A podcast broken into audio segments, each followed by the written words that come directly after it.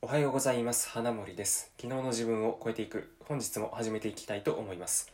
第187回目の放送です。この放送は普段僕が読んでいる本や読んだニュースもしくはこれまで自分が経験してきたことの中からこれを聞いているあなたにとって何か役に立つもしくは何か気づきとなるようなことを発信するといった内容となっております。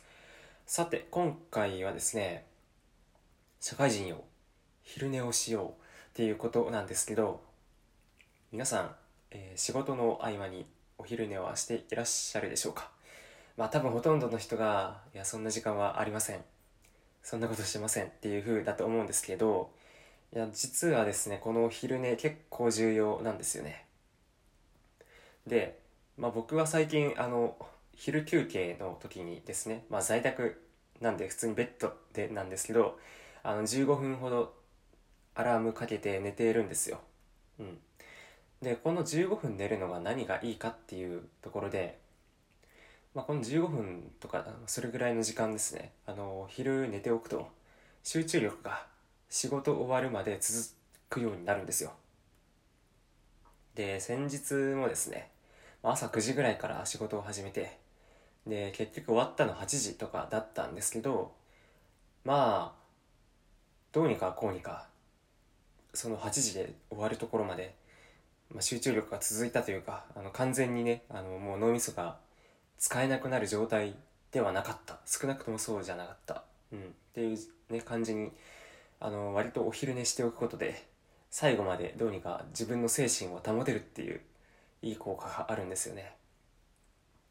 で、まあ、今のは僕の実体験なんですけどもともとこれあの昼寝がいいよっていうふうに書かれていたのはあのメンタリスト DAIGO さんの超集中力、まあ、その他の本にもあの実はですねあの昼寝しましょうっていうのは結構書いてあるんです。なので、まあ、僕の実体験だけじゃなくていろんな人が言っている割と効果のあるこの集中力の維持方法なんですよね。うんまあなかなかそのなんだろう在宅だったら普通にベッドで横になったりできるんですけど普通に職場で働いている方だったらどうしたらいいかっていう話をすると、まあ、職場の場合多分机なのであのよくですね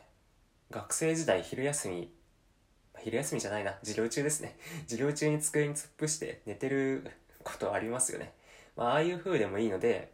なんかあんな感じにねあの机に突っ伏して目を閉じて、まあ、15分ぐらいちょっとゆっくりしてみる、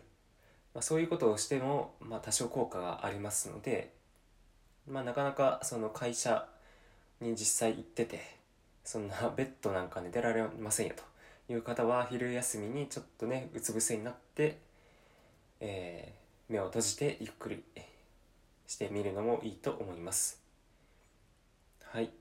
ということで今回はですね社会人よ昼寝をしましょうっていうことで昼寝をすると集中力が続きますよっていうお話をさせていただきました是非ですねあの一度、まあ、騙されたと思ってっていうのもあれですけど、まあ、なかなかねその仕事終わりまであの集中力続きませんっていう方は一度